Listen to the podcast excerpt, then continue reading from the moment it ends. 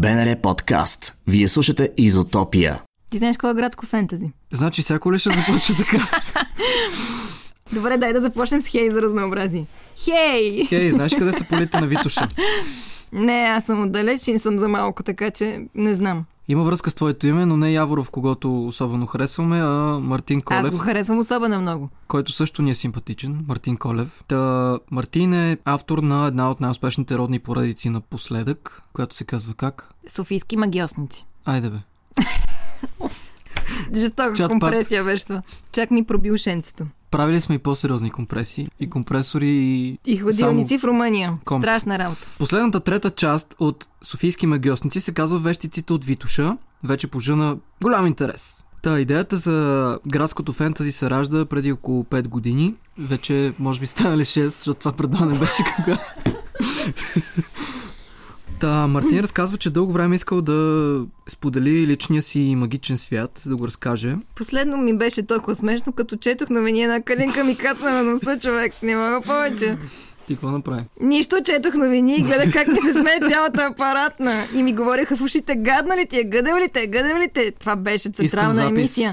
Седем минути, седем Искам минути. И тя лази, подкаст. лази, лази. Искам отделен подкаст с За тема. калинките. И виж, има на калинките. ушите, като си много отворена? Кацна ли? Кацна ли? Ама не ме е гъдел. И? Калинки има ли в тази книга? Очаквайте калинките чел? на подкаст. А, обаче Иван Русланов е чел. Това е най-важното. Не, аз само Война и мир съм чел, извинявам се. Давай нататък. Та Аз казах най-важното. Иван Русланов я е чел.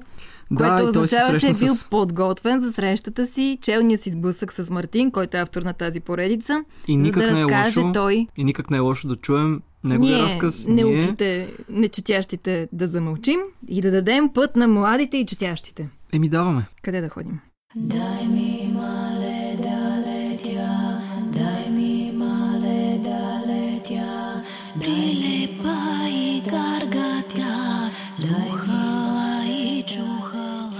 Песента «Дай ми мале да летя» е написана специално за третата част от фентази поредицата Софийски магиосници «Вещиците от Витуша». Магическия свят на младия български писател Мартин Колев се наложи като любимо място на читателите. Авторът определя произведенията си като градско фентази. Какво означава това? Това е фентази, което се случва в градска среда, в съвременна обстановка. Обикновенно става въпрос за някакви големи градове, като Москва, Нью Йорк, Лондон, а вече и София. Обикновенно магическите същества или магиосниците и така нататък живеят ам, в тайна от ам, другото население. И се появяват и разни митологични същества. Голямата идея за софийски магиосници се формира преди 5 години.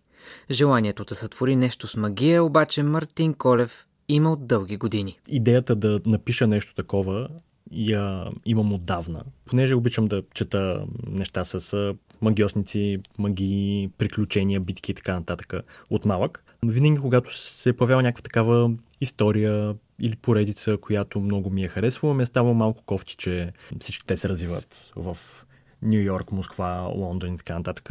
И че местата, за които чета, които по някакъв начин нали, в тези истории винаги са малко по-различни, специални и вълшебни, не мога да ги посетя докато вървя към училище. И ми се искаше да се появи такава история, която се развива в нашата действителност. Оттам тръгна всичко. Имаме история за едни магиосници, които живеят в София. Те са във връждуващи фракции, които се наричат зорници и здрачници и символизират силите на светлината и мрака, или поне така изглежда в началото. Историята се завърта около това, че някои от тези магиосници започват мистериозно да изчезват. И зорниците и здрачниците се налагат да обединят усилия, за да разкрият загадката на изчезванията. Впоследствие, естествено, започват да се появяват и разни други неща, като демони, самодиви, странджански легенди, нестинарки, а сега вече и витушките вещици.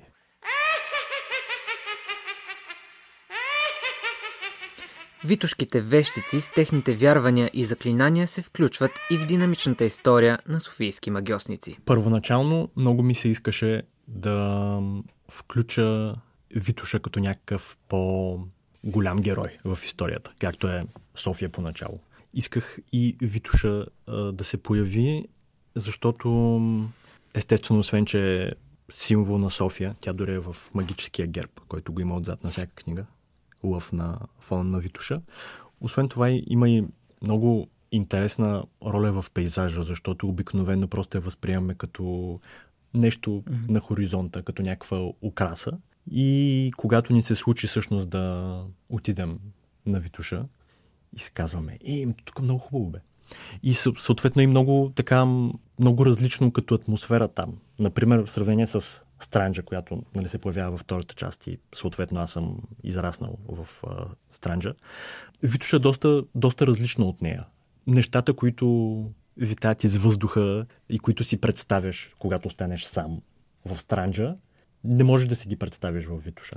И съответно, тъй като много исках да се появят и едни вещици, си казах, какво по-добро място. Изкуството е било голяма част от израстването ми, признава още Мартин Колев. Баща му също пише, а майка му се е занимавала с актьорство, а след това работи в читалище.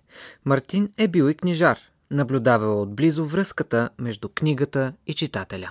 Да си говориш с хората директно, когато идват и си търсят нещо интересно за четене, е много полезно. Първо, защото просто нали, имаш възможност да си говориш за хора с книги, което понякога не се случва често. А също и защото просто можеш да, да видиш как се случват нещата, какво ги вълнува. Едно от нещата, които много си взех като опит от там е, че хората просто искат да открият някакъв свой вид магия. Нямам предвид като жанр, а просто нещо, което да ги дръпне и да ги отнесе някъде, да избягат за малко от сивия кръговрат на ежедневието и да попаднат на някакво място, където да искат да постоят няколко часа. Също така, друго важно нещо, което открих тогава и продължава много да ме напътства в ам, писателските ми и не само начинания, е колко е ценно времето на хората и колко е важно да, да помниш, че никой не ти дължи времето си, че всъщност всеки от нас прави голяма услуга, когато от малкото време, което имаме за четене, забавление, изобщо нали, за, за разтуха, го даряваме на някой и на произведенията му. Всъщност как това е най-голямата възможна услуга. Мартин Колев ми разказва и повече за идеята на песента към книгата му «Дай ми мале да летя». Мале да летя, с повея и славея, с страха и стършила, с болката и сойката.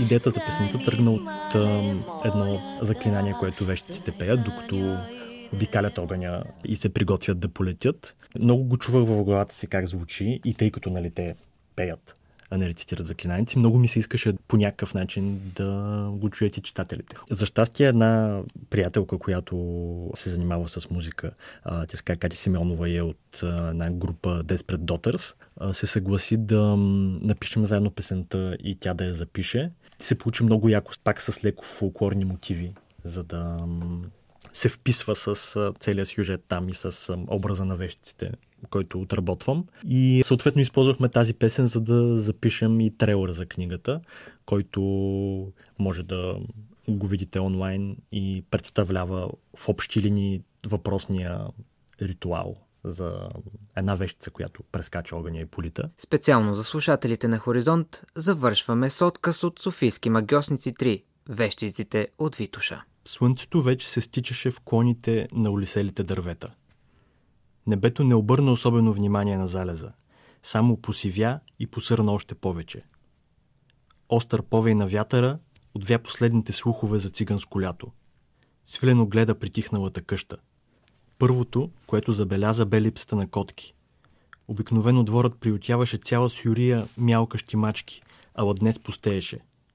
Единствено на третия етаж светеше – Свилен натисна звънеца и зачака. Последната година се беше изнизала като вода между пръстите му. Не знаеше какво се е случило с другите по време на отсъствието му. Не знаеше какво се е случило с буря. Надяваше се, че тя ще го приеме радушно и ще му даде съвет. Също тъй се надяваше да завари Бриан горе. Отдавна искаше да поговорят.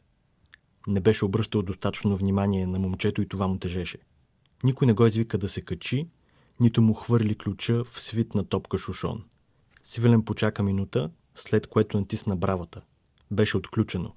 Странна работа, промърмори той и влезе. Да летя, да не спра, с крака без крила, дай ми днес да полетя. За да слушате още издания, посетете сайтът ни bnr.bg или потърсете BNR Podcasts в Spotify и SoundCloud.